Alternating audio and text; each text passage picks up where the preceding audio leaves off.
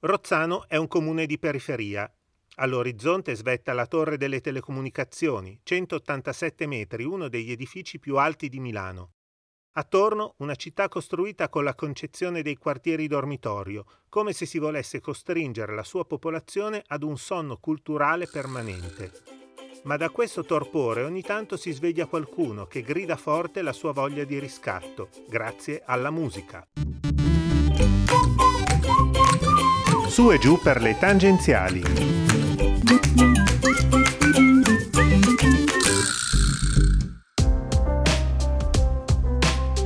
43.000 abitanti a ridosso della tangenziale ovest, per lo più emigranti che negli anni 60 sono arrivati da ogni parte del sud Italia in cerca di fortuna. Uno dopo l'altro vengono costruiti grandi e alti palazzi per ospitare i nuovi arrivati.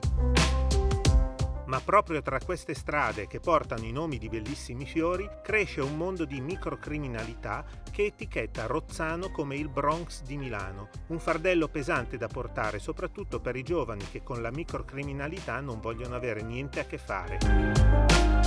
Ma come è accaduto nel Bronx, quello vero, dove è nato il fenomeno musicale dell'hip hop, anche a Rozzano qualcuno è riuscito ad alzare la sua voce grazie alla musica.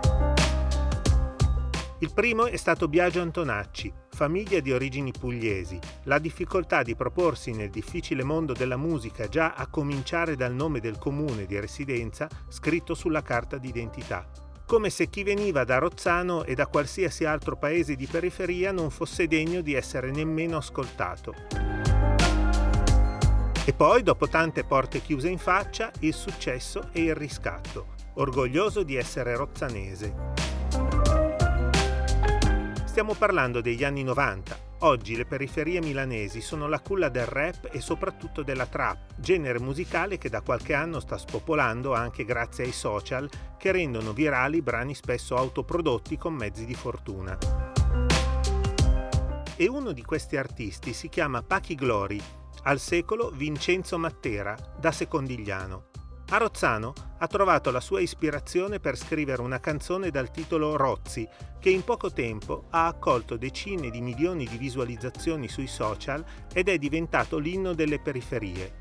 Uno schiaffo a chi vuole ghettizzare le persone rinchiudendole in quartieri dormitorio.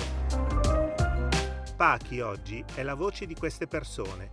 Non so per quanto, ma per ora va bene così. Alla prossima! E alla guida tenetevi aggiornati con i notiziari sul traffico.